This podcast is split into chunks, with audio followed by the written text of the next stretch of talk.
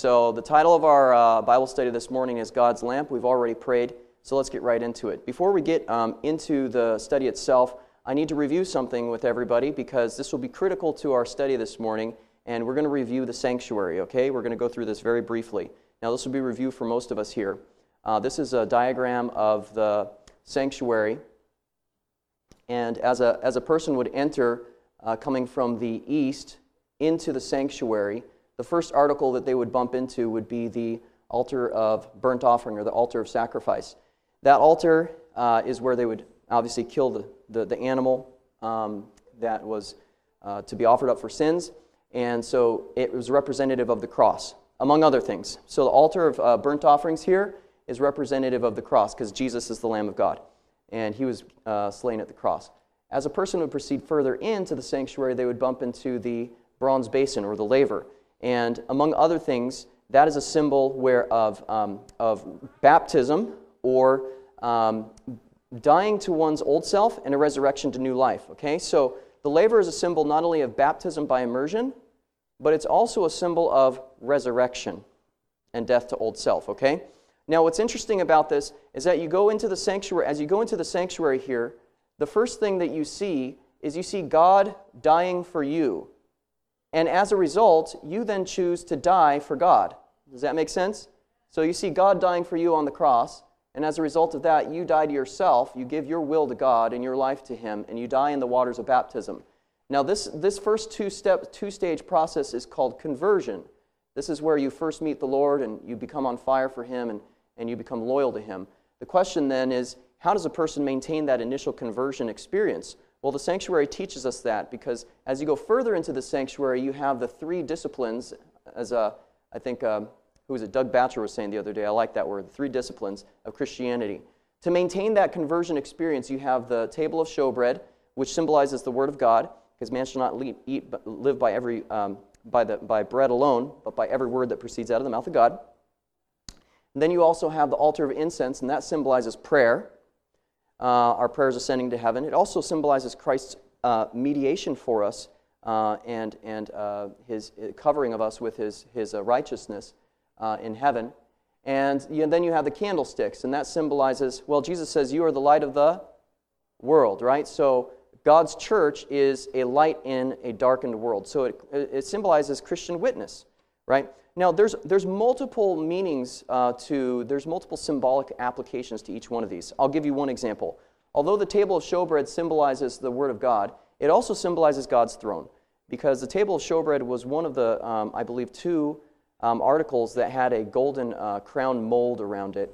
And um, it had two equally high stacks of bread on it. And Jesus said that he was the bread that came down from heaven.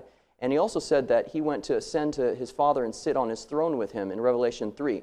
So we have this picture here of God, the Father, and Jesus of equal stature sitting on the throne together, and they're in uh, the holy place in heaven in the sanctuary. They're sitting on the throne. Now, um, the other article that had the, the throne, the crown molding around it was the Ark of the Covenant. So you say, well, does God have two, does God have two thrones in heaven? No, he doesn't. It's just that God's throne is movable. Oftentimes, when we see God's throne depicted in the Old Testament, like Ezekiel, uh, you see that there are wheels that are underneath of the throne, and there's a movement that's taking place. We also see that in Daniel chapter 7, verses 9 and 10, where it says that the thrones were put in place and the judgment began. So the Ancient Days was seated, a throne was moved in there. So, um, going back to the original idea here, you have symbolized the initial conversion experience. Then you have what sustains that conversion experience in the Christian life. You have the, um, the Bible, prayer, and witnessing. If we have the Bible in our life, if we have prayer in our life, and if we have witnessing in our life, those are the three ingredients that God has given us to continue having spiritual strength. So if you're feeling spiritually weak, it's likely because you're missing one of those three elements, or two of the three elements, or all three elements. And, uh, you know, I'll just put a plug in there. One of the things that supplants our, our time with the Bible most often is these little devices in our pockets nowadays. So um, if you want to go on a phone fast and pick up your Bible instead, uh, that might help boost your spiritual life if you're feeling spiritually dead. Um, then, lastly, as we proceed forward into the holy place, past the holy place, we enter into the most holy place. And this is where we have the single article called the Ark of the Covenant. And the Ark of the Covenant had the Ten Commandments inside, and it had the mercy seat on top, which was made out of pure gold. The mercy seat also had, made out of hammered work, two covering cherubim that were on the top uh, that were looking down towards uh, the center, towards the law of God and the mercy seat below them. And um, enshrined, or in the center of those angels, which are not depicted here, was what's called the Shekinah glory. And that was a, you could say, like a scintillating ball of light, for lack of better terms. And that was representative of God's actual presence. And so um, you have uh, God p- depicted as between the cherubim and sitting on a mercy seat that is founded on justice. You know, the Bible says in Psalms, righteousness and justice are the foundation of your throne. So we have this picture of God's throne being founded on justice or the law.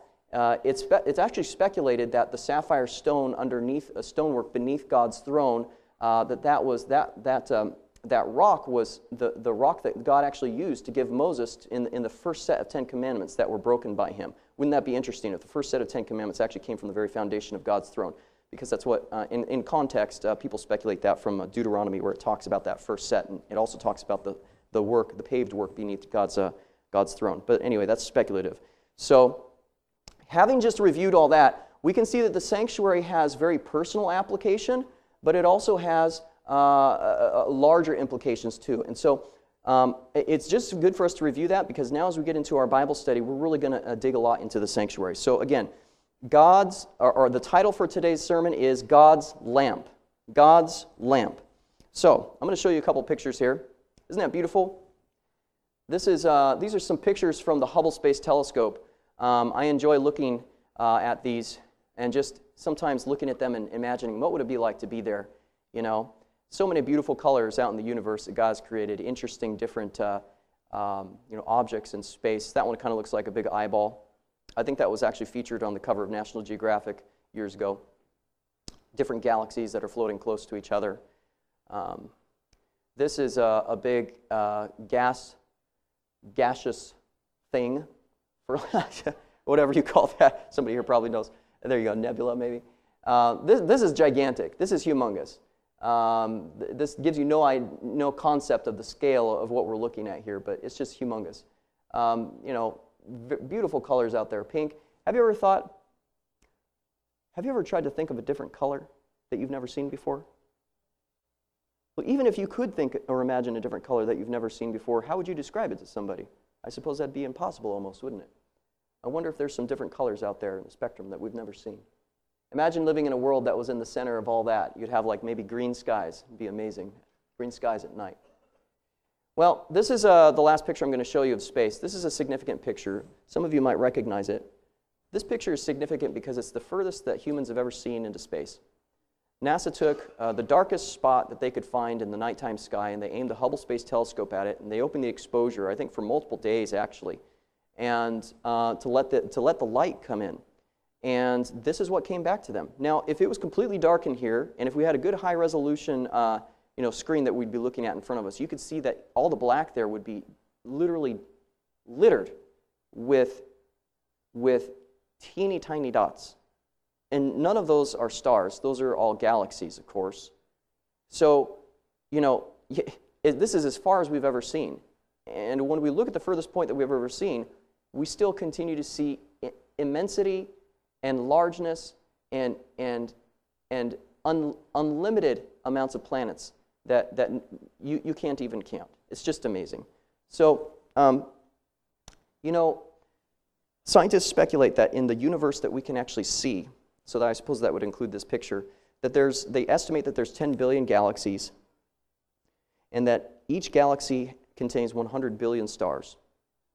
So if there's 10 billion galaxies, according to their speculation, and 100 billion galaxies, 100 billion stars in each galaxy. You multiply those two together, and you come to 100 billion trillion stars. 100 billion trillion stars in the known universe. That's an estimate.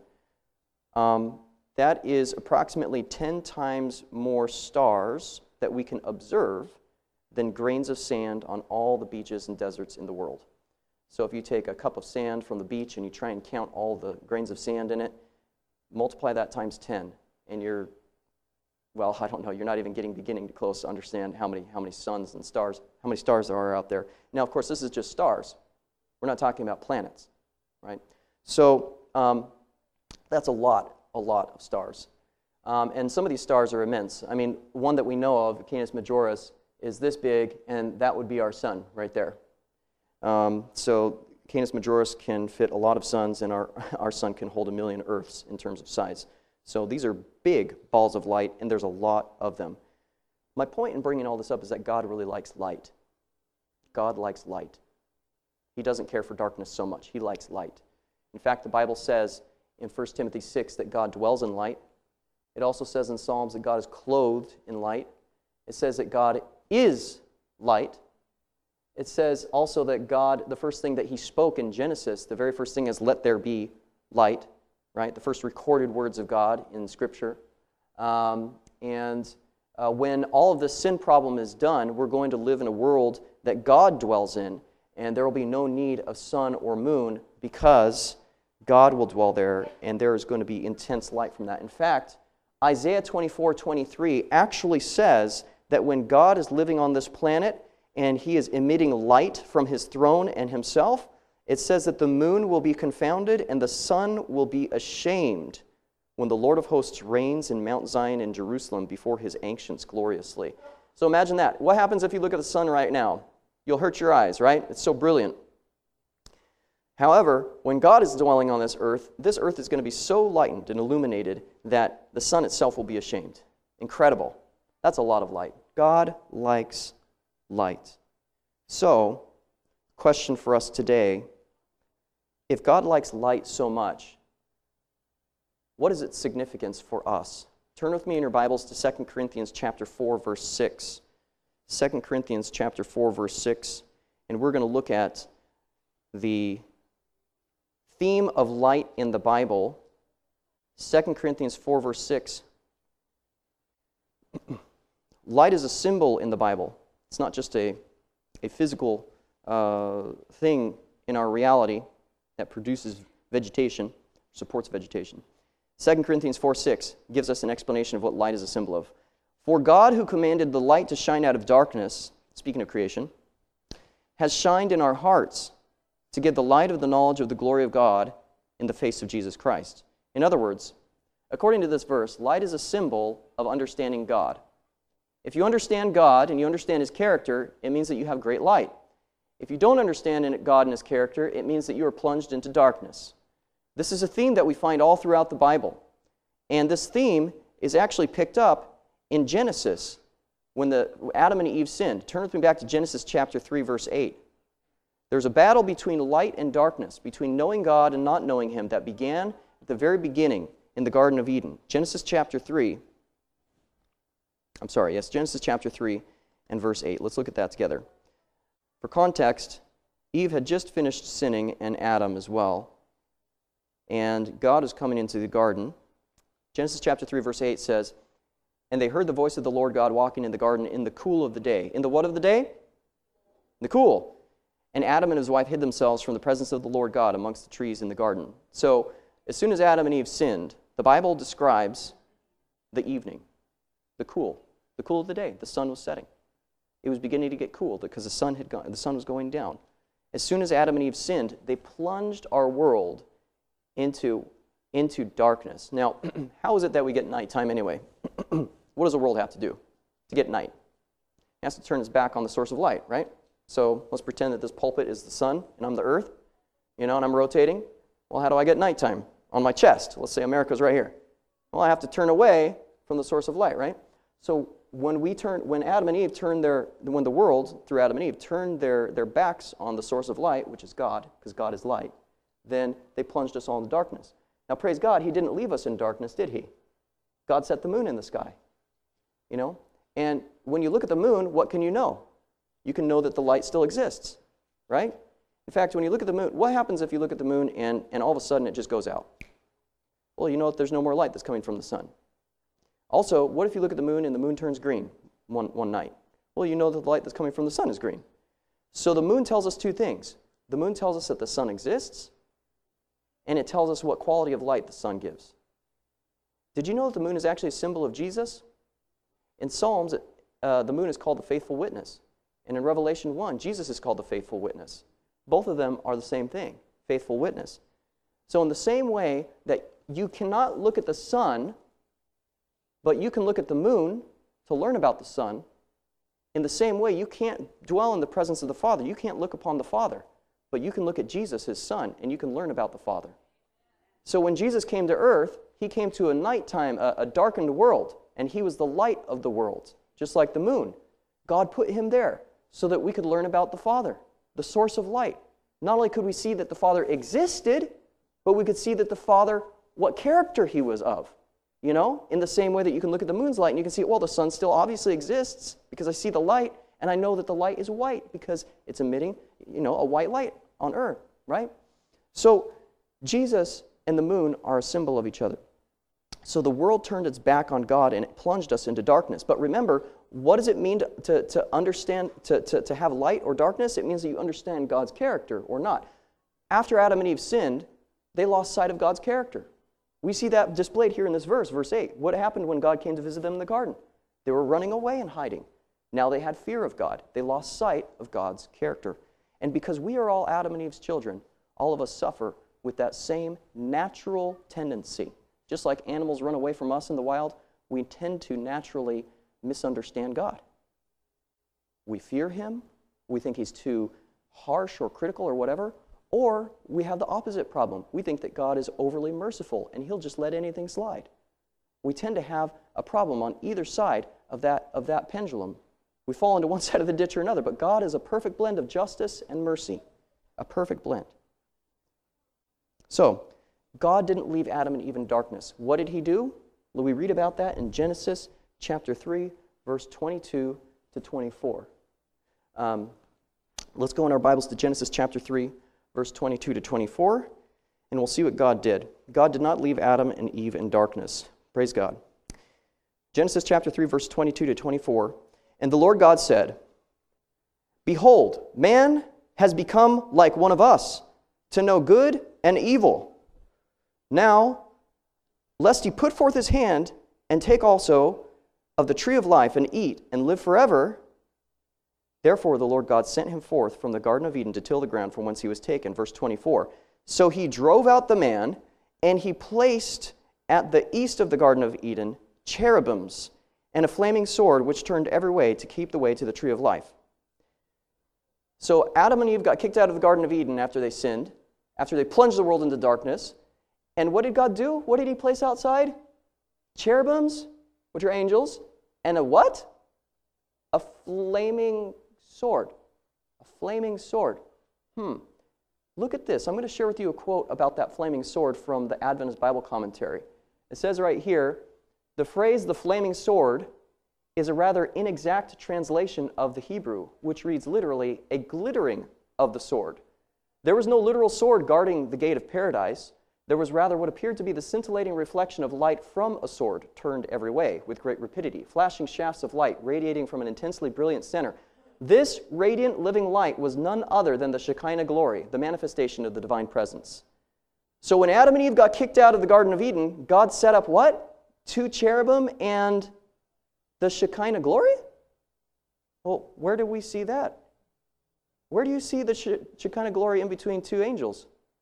In the in the most holy place of the sanctuary. So as soon as there was sin, there was a sanctuary. As soon as there was sin, God established the light or the lamp on earth. Did you know that the first sanctuary was not actually during the time of Moses? The first sanctuary was established right there at the Garden of Eden. Ellen White tells us in Patriarchs and Prophets that the first worshipers would come and worship before that gate. So here you have the Shekinah glory, you have the two angels, and you have the altar of sacrifice. Why is it that Cain and Abel, when they were sacrificing, that God spoke directly to Cain? Well, they weren't just worshiping anywhere, they were worshiping right there in front of the Shekinah glory. And when the worshipers would come and offer their sacrifices, they could see that Garden of Eden. They could see and remember where the law was broken. They could remember the law as well. So you have all you have in miniature the nucleus of the sanctuary established right there out of the Garden of Eden. And God was the one who provided those first skins for them. So you have a lot of symbolism there. So check this out Adam and Eve plunged us all into darkness. They lost sight of God's character. God established a lamp called the Shekinah glory inside of the sanctuary so that we could relearn about his character and we could reapproach unto the light. Amen. Now, Adam and Eve understood the sacrificial systems. They understood a lot of truths about the sanctuary. They passed that on. The next person that we see uh, with the, um, there we go, the diagram of the sanctuary again. The next, the next person that we see who is um, offering sacrifice is Noah. And Noah is offering the sacrifice after the flood came.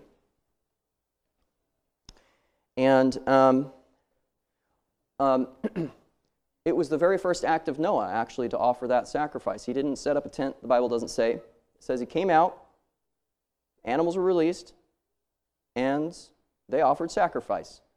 So, not far away from that altar of sacrifice, in the background, was the ark. What was behind the altar of sacrifice? The ark. Are you following where I'm going with this? There was the ark there. And the ark was the thing that held all of the life. It's where the source of, the source of life, it was where life came from to repopulate the world. And that was the first time that God established the rainbow because we're told that there was no rain before that point. So now that there was rain, God established the rainbow in the sky. You know, a rainbow is something that's depicted as being around God's throne, right? So you've got this, this symbolism again here. You've got, you've got some of the elements of the sanctuary reestablished again after the world was destroyed and had to be repopulated by Noah and his family. So God continually was trying to have the sanctuary and the light that was in the sanctuary, in other words, his character, established on this earth. Now, I'm going to ask you a question. Adam and Eve, figuratively speaking, let's imagine that they lived in the sanctuary. Before they sinned, where did they live position wise? Where were they in this, in this flow? Before they sinned. They were in the most holy place because Adam and Eve were able to dwell in the presence of God, right? So they were able to be in the presence of the Shekinah glory. They were over here. They could see God's character pretty clear because when you're close to a light, you see it pretty brightly, don't you? But what happened? Where did they move to after they sinned? They moved out beyond the altar sacrifice. Why is that? It's because before man could approach to God again, he had to go through the sacrifice before you can, you, eh, you know, nobody comes to the Father except by me. You have to cover yourself with the blood of the Lamb before you can begin to approach unto God. So Adam and Eve were, were moved, figuratively speaking, far out away from that light, that Shekinah glory, the lamp. They lost sight of the knowledge of God because what happens when you get further away from a light source?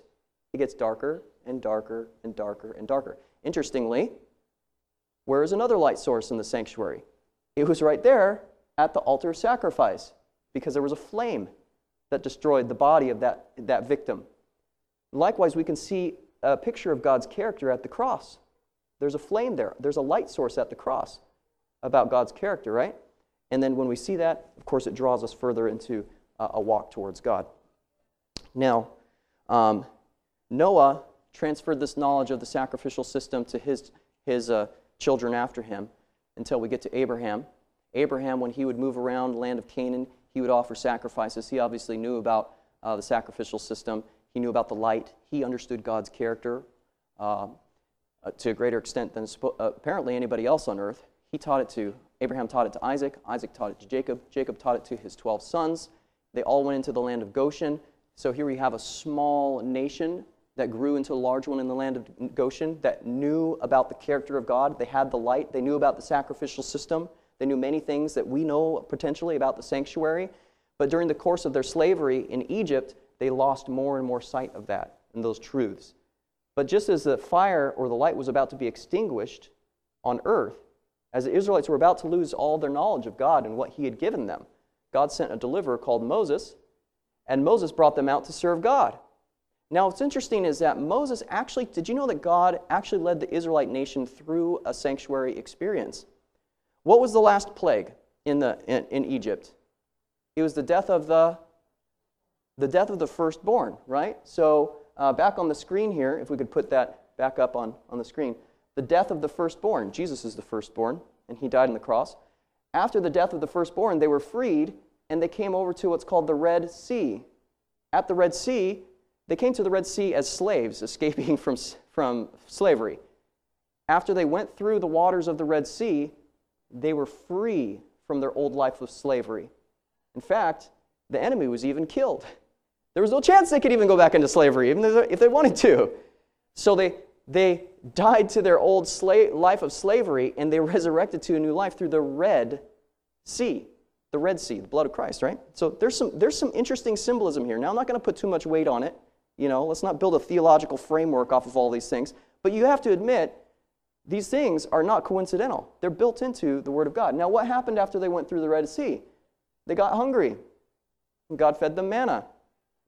You remember uh, um, when uh, the Amalekites came out and started fighting them in the wilderness? They were only able to win against the Amalekites as long as Moses' hands were raised. But when they lowered, the Israelites started losing. Why did God put that story in the Bible? It's to show Christ's intercession for us and how when He's interceding for us, we have victory. But when He's not, we have no hope, right? So you have Christ's um, intercession there. Now, eventually, they were brought to the land uh, or to Mount Sinai where they were given the Ten Commandments. And they were given the instructions for the entire sanctuary and building of it. So God brought the Israelites as a nation even through many of the elements of the sanctuary service. Why? It's because he was giving them back the light. Then he gave them the sanctuary service. He put his Shekinah glory inside of the sanctuary. Why? Because he wanted to give the Israelites back that lamp that had been given to Adam and Eve and transferred all the way down to them. They were now to be the people to possess the light of God's character and to spread it in the darkness of the world. So God took Israel and he strategically placed them in the land of Canaan. Well, why did he do that? Because whoever lived in the land of Canaan had the most world influence, because all the major trade routes of the then known world went through the land of Canaan. And whoever was positioned there had worldwide influence. That, Satan knew that too. That's why he put his seven most abominable nations in there. That's why in Deuteronomy 20, when you see God, God tells the Israelites, when you go into the land of Canaan, there are seven specific nations that I want you to destroy everything that breathes. All the other nations, treat them differently. But these seven, utterly destroy. The reason why is because those seven nations there in the land of Canaan had been pushed down morally by, by Satan to the point where they were bringing the entire morality of the world down, similar to Hollywood. You know, Hollywood is positioned in California, which is the most populous state, in the most influential uh, country in the world, the United States, so it has global influence. And is it bringing the world up or down morally? No, it's bringing it down. In fact, there's studies that show that even though Hollywood makes more money by making PG 13 rated movies, they still make more R rated movies. So if they were in it for the money, they'd be making PG 13 rated movies. But they make R rated movies because there's an agenda behind it. Satan controls that institution, it's to bring the world down. So God placed Israel in the land of Canaan because he wanted them to be in a position of worldwide influence. Why? Not because the Israelites were so amazing, but because he wanted the world to have a knowledge of the sanctuary. He wanted the world to have a knowledge of the light. He wanted a world to have the knowledge of his character.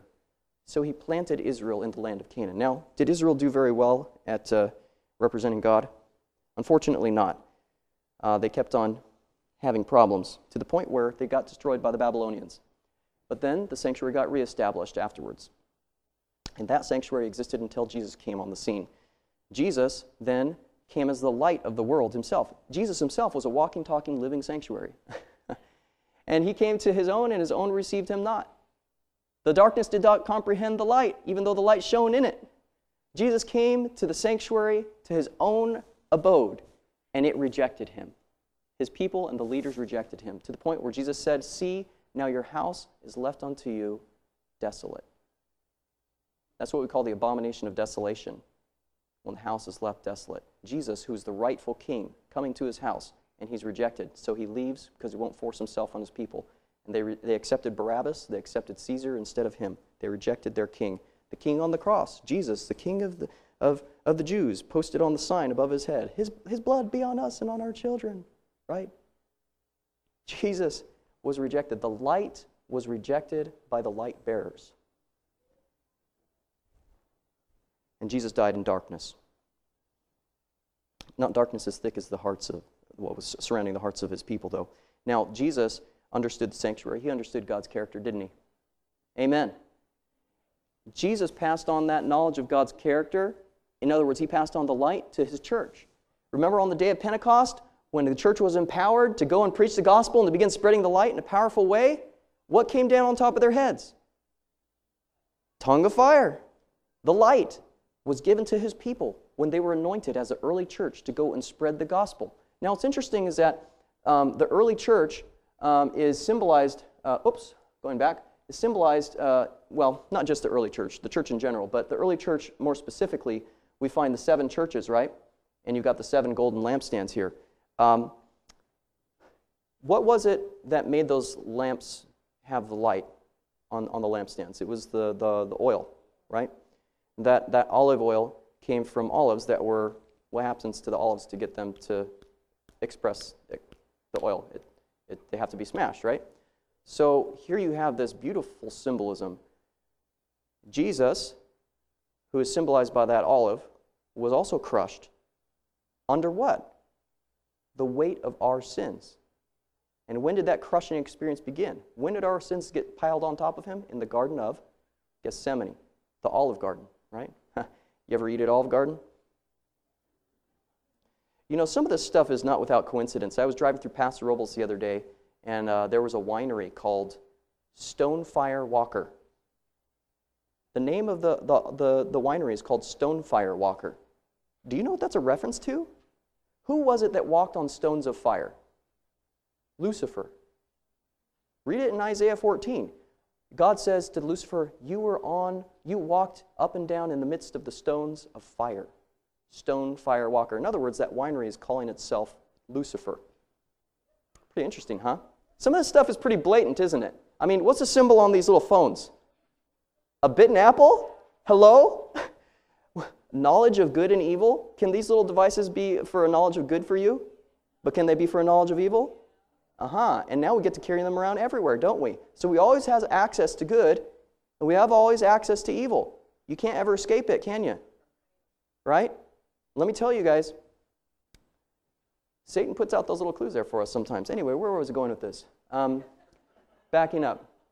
Um, the early church, yes. Okay, so so so you got this picture of Jesus being crushed under the weight of our sins, but because Jesus was crushed under our sins and died on the cross under the weight of our sins, being crushed, it allowed the Holy Spirit to be poured out. The, Holy, the oil is representative of the Holy Spirit. Oil is a symbol for the Holy Spirit um, in Zechariah.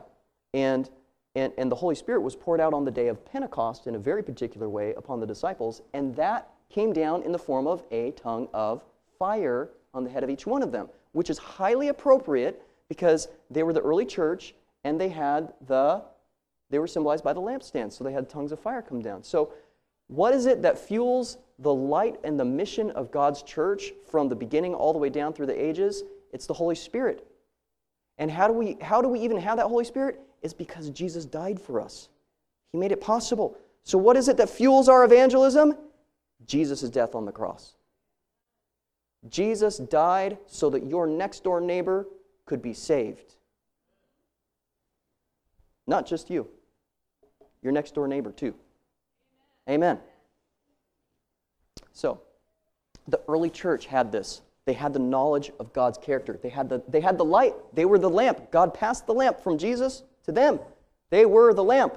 The lamp was passed from Adam and Eve all the way down to Noah. Noah passed it to his sons. They passed it down to A- Abraham. Abraham passed it to Isaac, Jacob, the na- nation of Israel. Uh, and, and then it was passed all the way down until Jesus came. The sanctuary existed that whole time. The light existed. The knowledge of God's character, this battle between light and goodness, light and, light and darkness. And then it was passed to the early church. Now, do you think that Satan was just going to let that happen without a fight? Absolutely not. We see Satan attack the church and brought darkness. Go to Daniel chapter 8. Go to Daniel chapter 8 with me.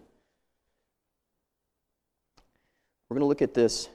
Very interesting, and it's going to get very relevant for us now as we wrap things up.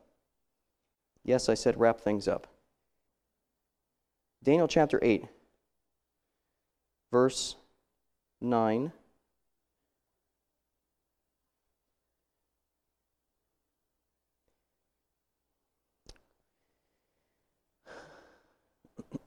Actually, verse 10. This is speaking of the Roman Catholic Church. Daniel chapter 8, verse 11. Daniel chapter 8, verse 11. Yea, he magnified himself even to the prince of the host. And by him the daily sacrifice was taken away. And the place of his what was cast down? The place of his sanctuary was cast down. Um, and going on to verse 12, a host was given him against the daily by reason of transgression, and it cast down the truth to the ground. So here we have a picture of the Roman Catholic Church during the Dark Ages, and it cast the sanctuary down to the ground, and it cast the truth down to the ground. Now, some of you might not